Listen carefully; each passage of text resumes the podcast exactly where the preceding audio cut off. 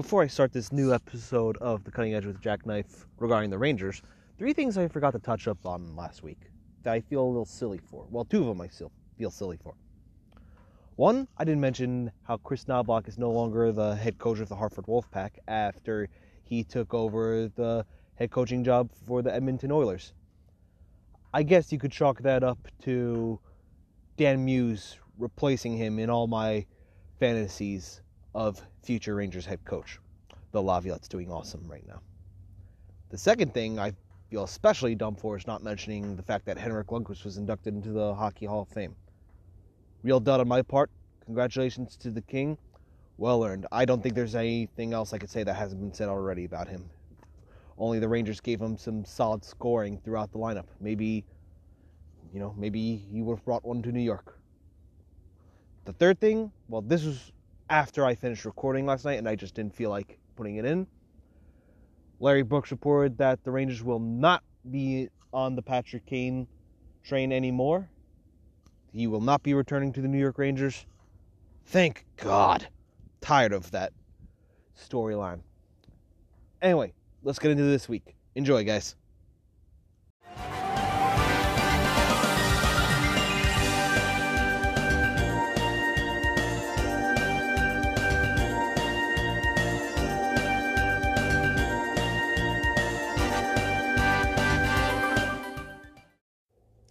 Hey everyone, this is Jackknife.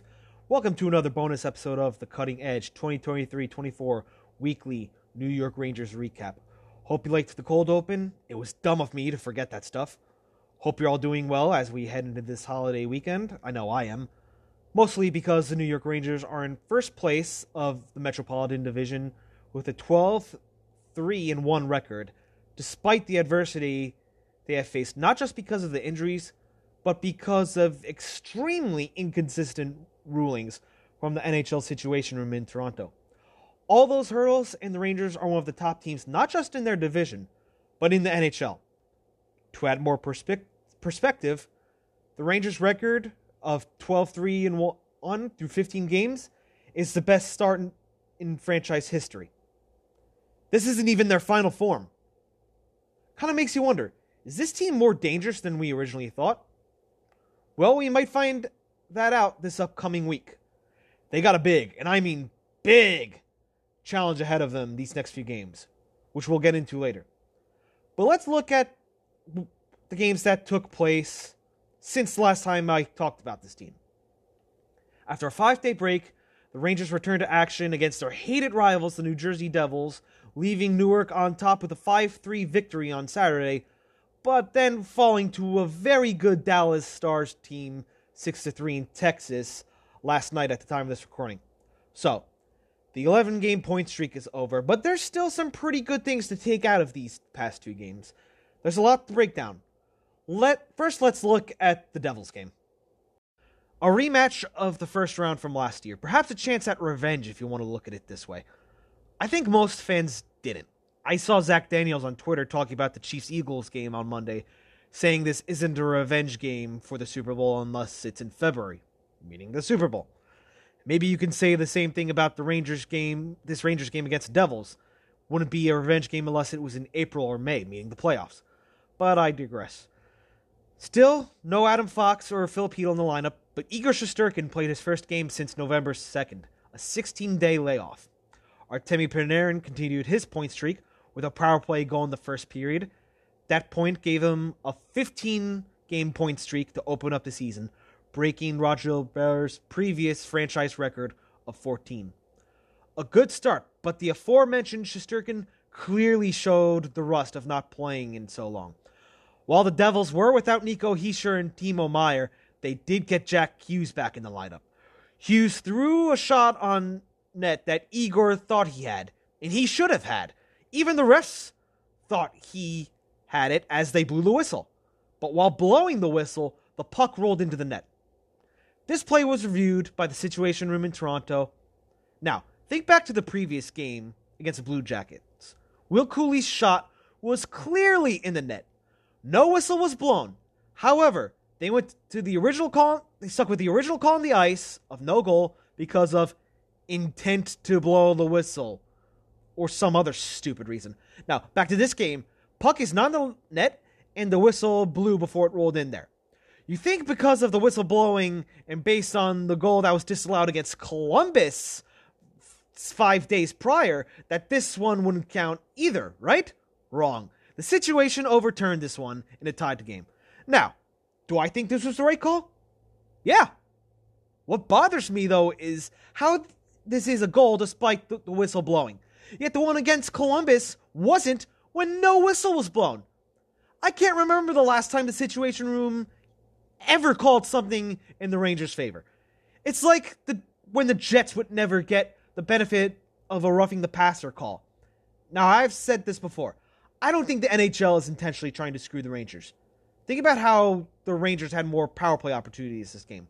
However, they are so obviously inconsistent with their calls. You can ask any Anaheim Ducks fan after they got screwed in a game a few days ago, after once again the puck is in the net and over the line, clearly in the net, but they still find, found a reason to not call it a goal. And don't you worry, we'll talk about reviews again multiple times this episode. The Rangers would get the lead back in the first on a goal from Jimmy Vesey a greasy rebound goal. This was after Jacob Trouba blasted Thomas Tomas Nosek with a clean but vicious hit near the uh, net. And oh boy, here we go again.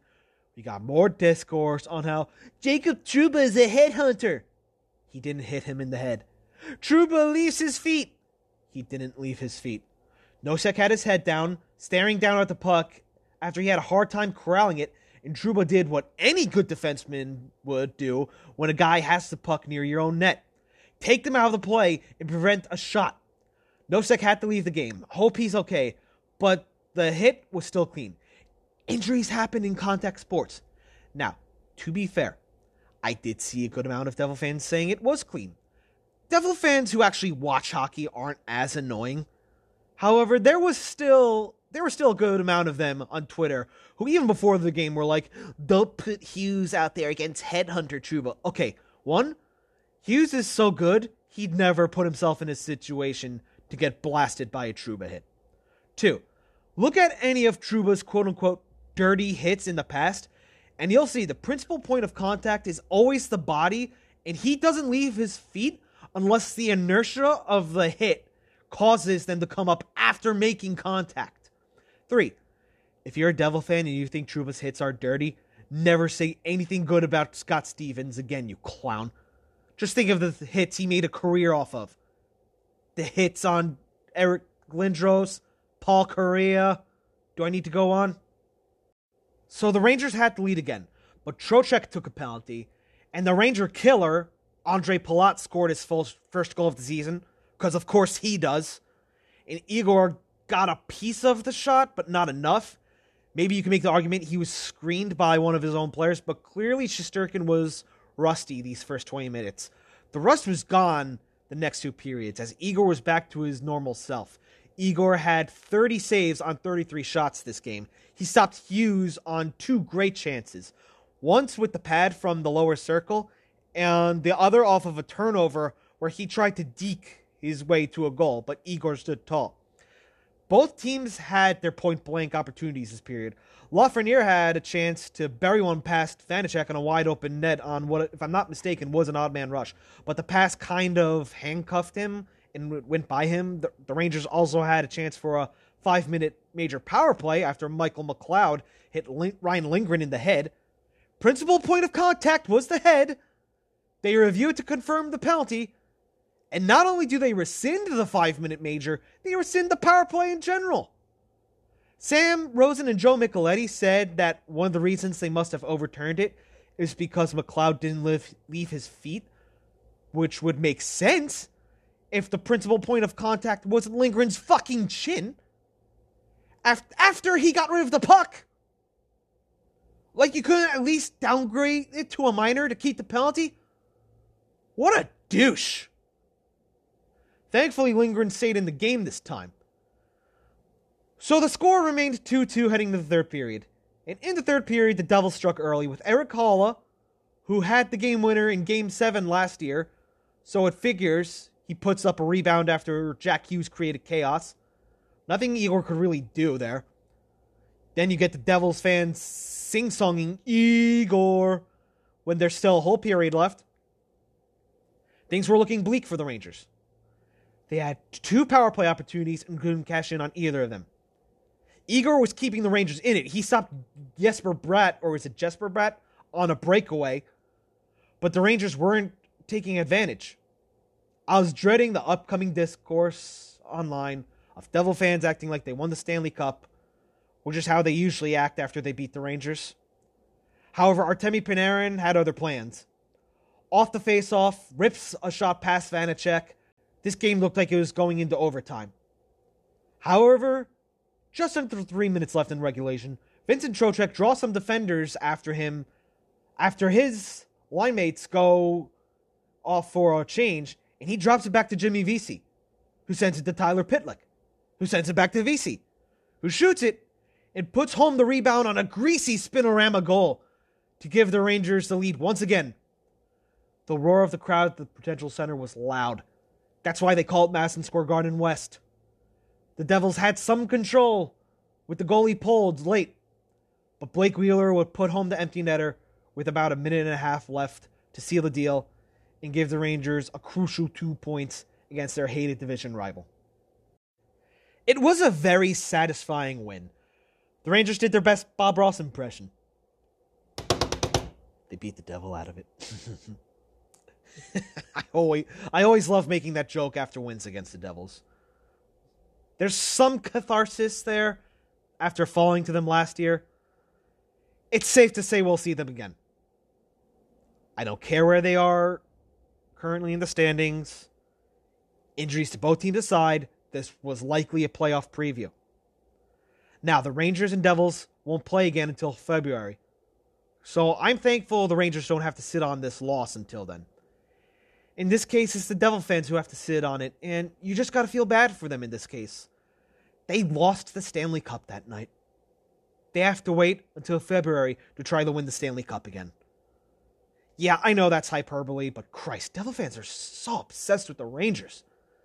Then they try to project it onto Ranger fans. Forgive me, I'm about to go on a tangent here because now they're back after going into hibernation for a decade.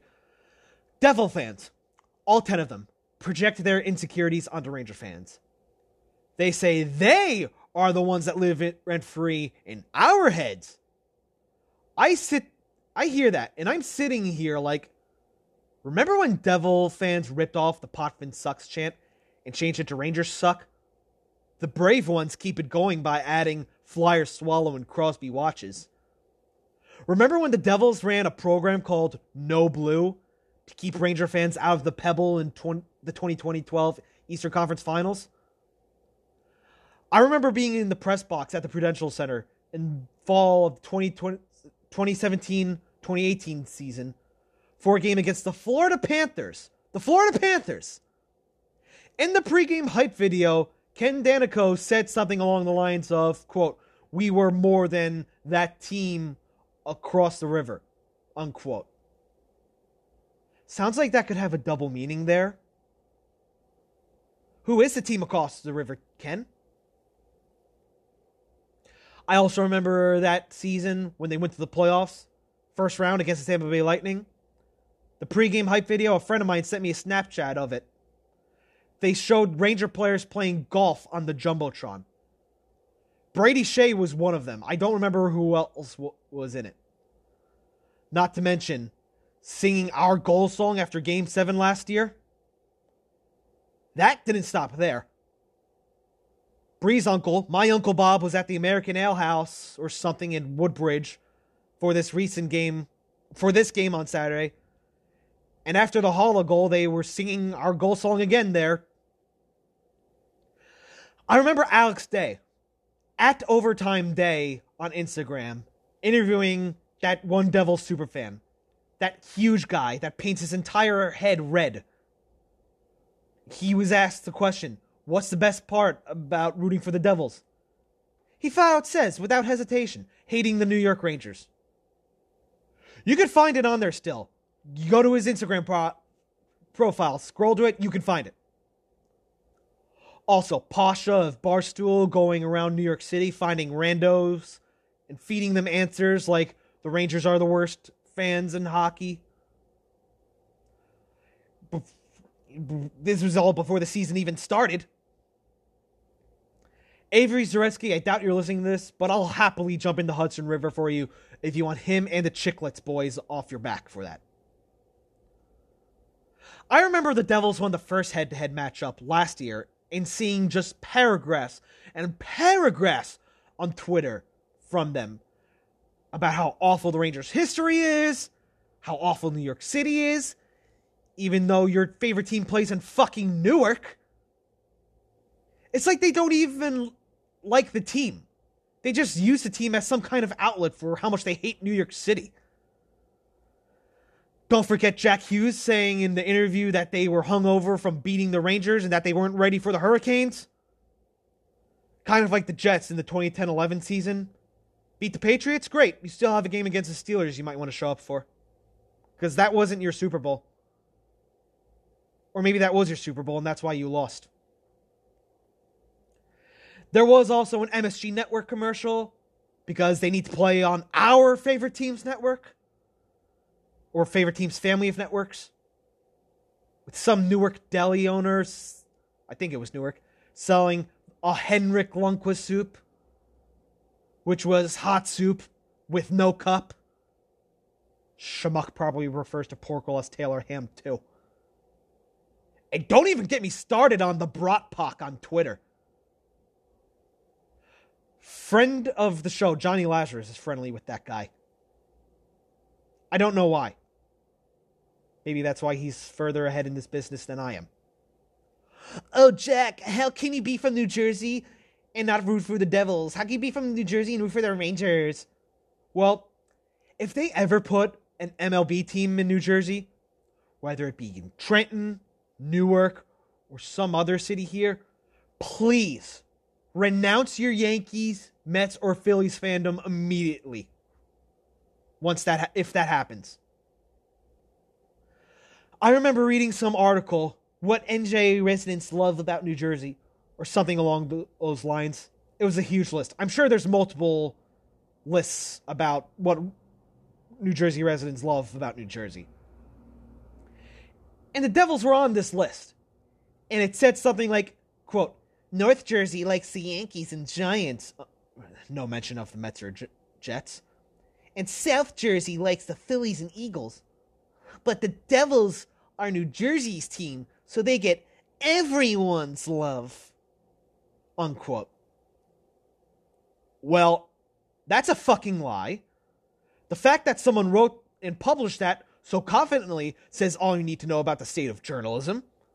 Whoever wrote that is a normie who doesn't watch hockey. A lot of Devil fans are. They're just like, look at me, I love being from Jersey, so I'm going to root for the one team that wants to claim the state. Look how much I hate the Rangers. And to go back on why that the statement in that article is a lie. The Devils play in Newark, which is in North Jersey, across the river from New York City. Uh, hence why they nicknamed the Rangers Devils rivalry the Hudson River rivalry. You ever notice that the Devils don't market or rarely touch South Jersey? That's because they know there are only there's only Flyer fans down there. The Flyers are the most popular NHL team in New Jersey. There are more Flyers and Rangers fans in the state of New Jersey than Devil fans. They want to differenti- differentiate themselves from New York by being New Jersey's team. Yet they play across the river and want to be part of the New York sports discussion? Like, do you want to be your own unique New Jersey thing or not? Like, be brave. Embrace the New Jersey label. Play in Trenton, which is basically the cutoff between New York and Philly fandoms. Forget having your games on WFAN, which is New York's radio station. Go play your games on New Jersey 101.5. Be your own Jersey thing. Forget this inferiority complex with New York. But they won't. One, the Prudential Center is too new. Two, they need to mooch off the New York market for the relevancy. Then you get the typical, oh, the Rangers have one cup since World War II NPC response from them. One, I don't care if yours are more recent, in that you've been around for a shorter time. Four cups is more than three. Math! Yeah, I can celebrate championships that were in black and white. Their Stanley Cup wins are cool. Let me know when the Devils win a cup when their goalie gets hurt and their coach has to suit up in net and lead them to victory, like Lester Patrick did for the Rangers against the Montreal Maroons in 1928. Foster Hewitt, legendary voice in hockey, called one of our Stanley Cups, at least one of them. Can't say that about any of your championships. Sure, 1995, 2000, 2003. Yeah, they're more recent than 1994. But yeah, your last championship was 2003. Don't act like you have highlights. You don't exactly have highlights of your team winning the Stanley Cup in high definition either, buddy. Though I expect that to change for both the Rangers and Devils this decade, with the directions both teams are heading in. After the game, a huge group of Ranger fans got a picture at center ice. Devil fans were all butthurt about it on Twitter, saying someone in the organization needed to be fired after that happened, they said. Bad enough they lost the Stanley Cup prior. You expect me to feel sympathy for you? after the, you mocked us for so long, singing our goal song after game seven. You're lucky that's all that happened. I remember our old friend, friend of the show, Big Red, Matt DiGiacomo, was able to get on the Prudential Center ice with a group of Islander fans instead. They didn't have an issue then. So, of course, it's only a problem when it's the Rangers fans. There's a lot more examples I can list. I wish I could find an article from 2013 that was on SNY Rangers blog that quoted former Devils coach Pete DeBoer saying how Devil fans were literally telling him that eliminating the Rangers in 2012 was better than winning the Stanley Cup. I should have archived it. But I don't want to keep you here all night. More examples are locked in my memory bank. I'll share them with you when the time comes. Besides, I love the Rangers more than I hate these clowns. Bottom line is this, Devil fans. Don't project your that shit onto us. You can hate us. That's fine. It's fine. I hate a lot of teams. I don't just hate you. I hate the Islanders. I hate the Penguins. I hate the Flyers and Bruins. It's when you hate your rival more than you love your own team where it gets bad. And if your team is so much more successful than ours, why are you so obsessed?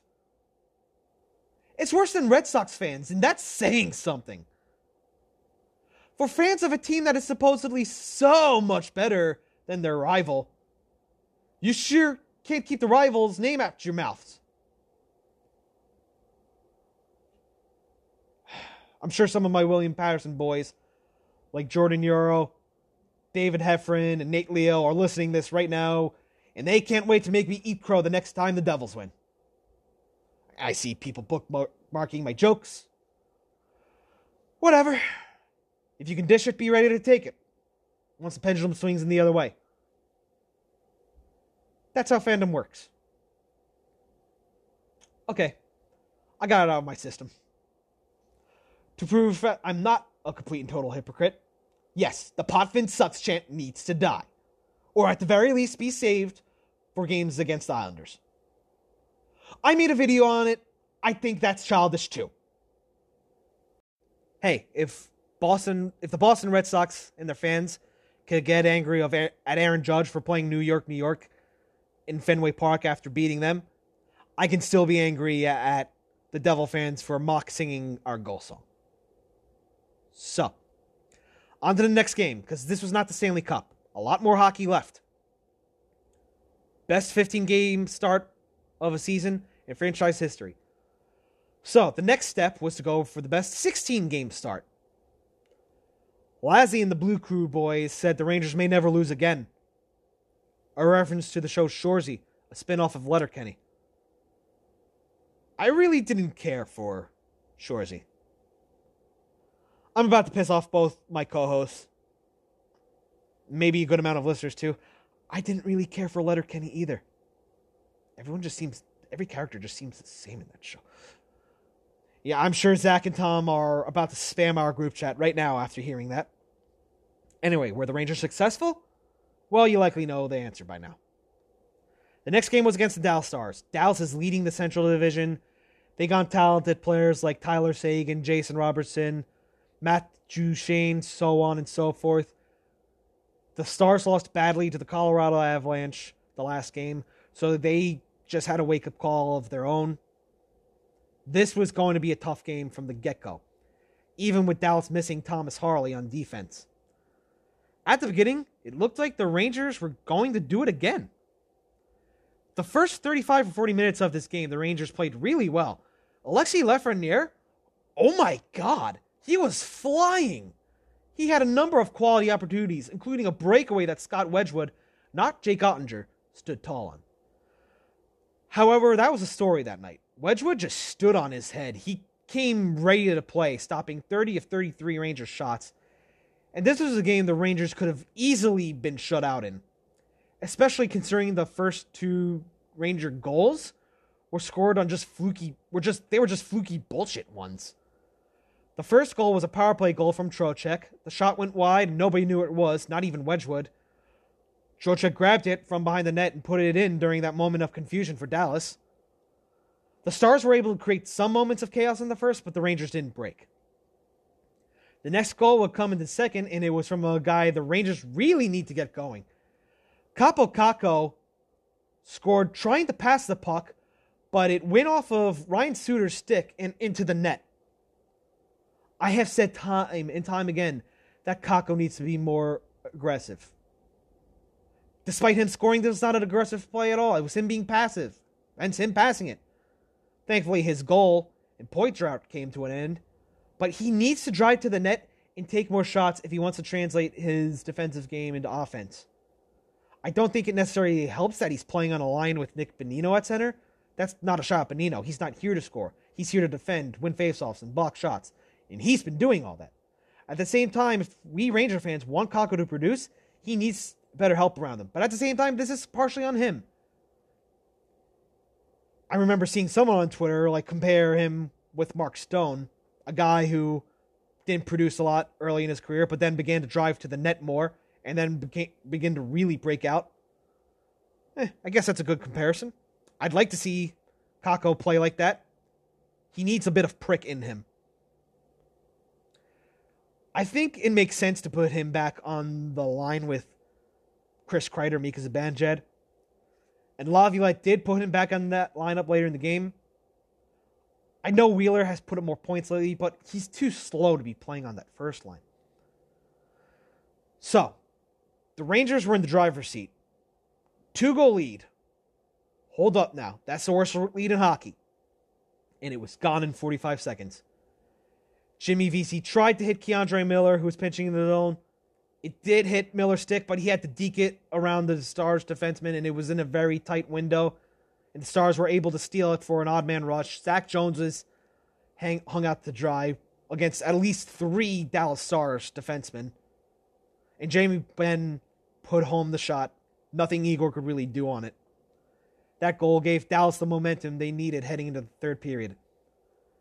In the third, just over a minute gone by, after Pavelski won a face-off against Will Cuylle, Dallas created enough chaos in front of Shesterkin where Pavelski put home a rebound shot to tie the game. Shortly after that, Barclay Goodrow with an absolutely boneheaded high sticking penalty. As it, if I'm not mistaken, he was skating to the bench and high sticked the opponent, just being careless with his stick. Mason Marchment poked home a rebound through Shesterkin's five before he could cover it. This goal, officials initially blew off, saying there was goalie interference. The Stars challenged it, and oh boy, here we go again. Situation room again. To nobody's surprise, the call was overturned. Tyler Seguin would score another goal just over a minute later in a mad scramble, and this time Peter Laviolette challenged it. Oh boy, another challenge. He challenged for goalie interference. And I honestly don't know what he could have saw in that. I think he just knew how desperate the Rangers were in that situation. He was just, just throwing it out there. Obviously, the call was upheld. So, in the span of three games and five replays from Toronto, the Rangers were the beneficiaries, beneficiaries of none of them. The Hughes goal, the two goals by Dallas, fair. Those were the right calls. But then there's not calling Cuylle's goal against Columbus. And don't forget the one against Edmond that they call distinct kicking motion. That's two goals from Cooley they took this season. There's also overturning McLeod's penalty on Lindgren, even though he clearly hits him in the head. How on God's green earth are the Rangers never the beneficiaries of a replay from the Situation Room? I understand three of those calls had to be goal- goals, but the other ones just show again how incompetent and inconsistent they are up in Toronto. No use in complaining about it now. I complained about it enough before. The Stars would get two more shorthanded goals on empty netters. Rangers were desperate on the power play and couldn't punch it through. Gaudreau would get one goal in garbage time, but that was it. This was the Rangers' first regulation loss since that awful game against the Predators on October 19th. The point streak ends at 11, and Panarin's point streak ends at 15. So, this was the first Rangers' first regulation loss in over a month. So yeah, losing stinks, but it's an 82 game season. You're to lose some. For the most part, the Rangers played really well this game. I think they can beat the Stars, but if they play them 10 times, they're not winning all 10. As I said before, Dallas is a good hockey team. The score of this game is very misleading. None of the goals were Igor's fault. He stopped 30 of Dallas's 34 shot attempts on him. The goals were just chaotic scenarios that you really can't fault the goalie for. And you'd like to think maybe if Jimmy Vesey doesn't turn the puck over, maybe the Rangers do come out with a win. That's how easily momentum could change in this game. Besides, it's not like the Rangers completely got manhandled in the shot category. The Stars only outshot them by three. Sometimes that's not your night. You don't. You know what? You don't learn anything from winning all the time. Look how well that worked for Boston last year. So the point streak is over, but keep in mind, the Rangers were able to do this without having Igor Shesterkin, Adam Fox, or Filip Chytil for a good duration of it. Fox is starting to skate again. He can't come back until November 29th. I think the game against Dallas shows why they can't wait for him to come back. Not because of the talent that Fox brings on both ends of the ice. Not that Gustafsson hasn't been great filling the void, which we'll touch up on in a little bit, but having Braden Schneider and Zach Jones as a defensive pairing is not ideal. Still no update on Chytil. He ha- hasn't been skating. As I said last podcast, if it's a concussion, he he suffered multiple ones at this point. The more concussions you get, the worse they get. Forget about his playing career for a second. Worry about his quality of life. You don't want to see him go through what happened with Michael Sauer, Eric Lindros, or Chris Pronger, guys who had their careers cut short because of bad concussions. I think Mike Richter might be one of the another name on that list. It's all speculation at this point because NHL teams never specify injuries anymore, but the Rangers would certainly like to have him back. In his absence, Vincent Trocheck has been a stud on the second line. Trocheck is third on the team in even strength points with nine. According to Rangers Muse on Twitter, since joining Lafreniere and Panarin on the second line, Trocheck has four goals, eight assists for 11 points, and two three point games. He now has a six point, he's a six game point streak, rather. When, or if, hopefully when, Chytil comes back, it's going to be very hard to take him off that line. Maybe put Chytil on the line with Kakko and Cuylle. I'd like the sound of that. Next guy with the tire pump is Erik Gustafsson. Gus Bus is fourth on the team in even strength points with eight. This is a tweet from Lazzy before yesterday's game. Gustafsson is sixth among NHL defensemen in spending time in the offset, offensive zone at all strengths. He got this using the NHL stat, ed, NHL Edge stat tracker, whatever that is. Maybe he has access to that kind of stuff. I don't. Perks of being a pro, right, Johnny? Really hope the Rangers can keep him beyond this season. He only signed for $825,000. He might get paid this offseason, but I'm enjoying him while we have him. So, those are some of the guys who deserve some praise, but some guys are still trying to find it. I talked about Kakko before. One guy who we have been talking about for a while now is Mika Zibanejad. There were a couple of instances in this game against the Stars where he just couldn't keep the puck onto his stick. Once trying to enter the zone in the second period, he was flying and it could have been a good opportunity, but it just went off the end of his stick and coughed it up to Dallas. The other one was one of the power plays in the third, and he just couldn't get a quality shot off. Zibanejad is kind of known as a notoriously slow starter, but this is unique even for him. He has the same amount of even, even strength points as Nick Bonino. One. Bonino got his first against the Stars. This is the first time he's had only one even strength point to start a season since 2021. And that was because he was recovering from a bout with COVID. So, you gotta wonder, what will it take to get him going? He's bought into the system. He had a good block against Dallas, but he and Chris Kreider need to put up more points. Now, the discourse amongst Rangers fans is to split them up. I'm not entirely opposed to that. However, the Rangers canned Gallant after constant line shuffling. The line of Panarin, Trocheck, and Lafreniere has been so good that it doesn't really make sense to split them up. However, I do like the idea of Zibanejad centering Panarin and Lafreniere with Kreider on the line with Trocheck and Kakko. I think it's too early to experiment with that. But if this team wants to go far, it's very important that Zibanejad start scoring, scoring, start scoring to complement the points that Panarin has put up. To be fair, it's not all Zibanejad. A lot of guys need to get it going. I said Kreider, I said Kakko. I mean, Chytil hasn't put up a goal before he got hurt.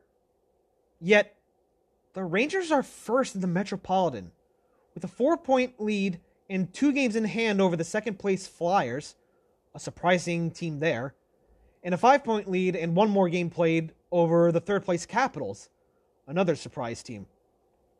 And they're fourth in the NHL in points and have only one less win than the Bruins, Golden Knights, and Canucks. All of whom, all of whom ha- have played more games than the Rangers. Almost one quarter of the way through the season.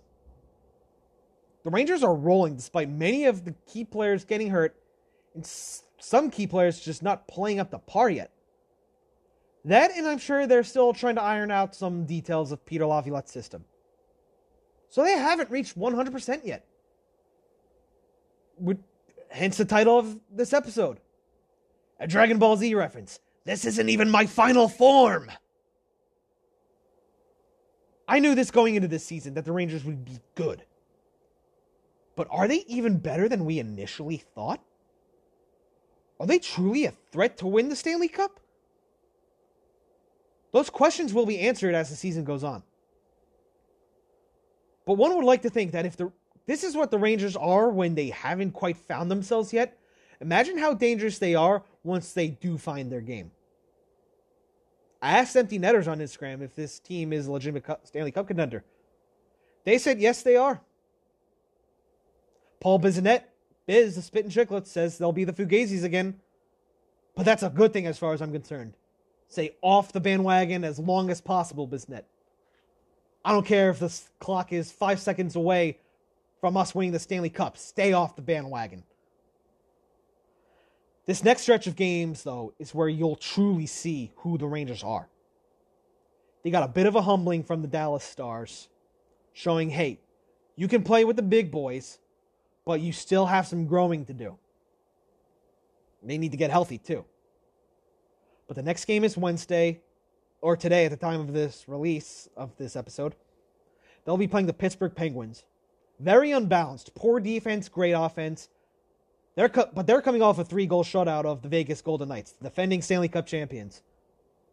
Then they the Rangers play a surprising Philadelphia Flyers team in Philly on Black Friday. Then the best team in the league, the Boston Bruins, on Saturday. The Bruins, who have had only one regulation loss so far this season. What a bad prediction that it was I gave Lassie that the Bruins would miss the playoffs. I thought the loss of Bergeron and Krejci would be too much and that would do them in, but hey, here they are. They will be without Lucic due to domestic violence allegations. The evidence against him does not look good. But as much as I hate that asshole, even before even before these allegations, how much I hated Lucic, everyone deserves their day in court. What a statement it would be. But what a statement it would be for the Rangers to hand the Bruins a loss, preferably in regulation, and show those doubting them hey, they're for real. However, all those teams have a lot of talent, and if they're not the most talented, they're a division rival, so they'll be amped to play against us. So anything can happen. After those games, the Rangers play a Tage Thompson less Sabres at the Garden on Monday. and It's after that game when Adam Fox will be eligible to come off long term IR. That day, the Rangers play the Detroit Red Wings. It's going to be very difficult to win these games, especially without Fox or Chytil. But just think about what a statement it would be if the Rangers head into those games. Or were able to take some of them. And, you know, some of the guys who are asleep at the wheel right now, they just suddenly woke up and began to produce. Mika Zibanejad finds his game. Maybe Kaapo Kakko plays a lot more aggressively. Next thing you know, the New York Rangers have truly cemented themselves as a team to look out for for the rest of the season. We'll find out ne- next time I talk to you next week. But before I wrap up, quick prospect report. Gabe Perreault is still a beast in Boston College. Brennan Othmann is going through the typical ups and downs of a prospect playing in the pros for the first time. You see some Ranger fans wanting to call him now, but there's still some kinks in his game that he's need to work on. Not quite NHL ready yet. He just did an interview with Vince Mercogliano. I wish I could read it, but at this time I don't pay for newspaper subscriptions. Maybe soon, Vince, when this podcast hits the big time and I'm rolling in the Benjamins, I'll throw you a bone. I like this one quote that someone shared with me from it, though. This must have been regarding the fact that while he does have points, he's not quite lighting up the jungle yet. For those of you who don't know, the AHL's nickname is the Jungle. Othmann said this The positive way of looking at it is I'm still getting my looks. I think I have four or five shots every game. I might have the worst shooting percentage in the league right now, but you've got to look at it like it's going to turn around at some point soon. Love to see that attitude from him as he develops. Just always looking to better himself, knowing things will eventually turn it around for him, turn in his favor. That quote reminds me of this other quote from basketball legend and infamous Knicks coach Isiah Thomas.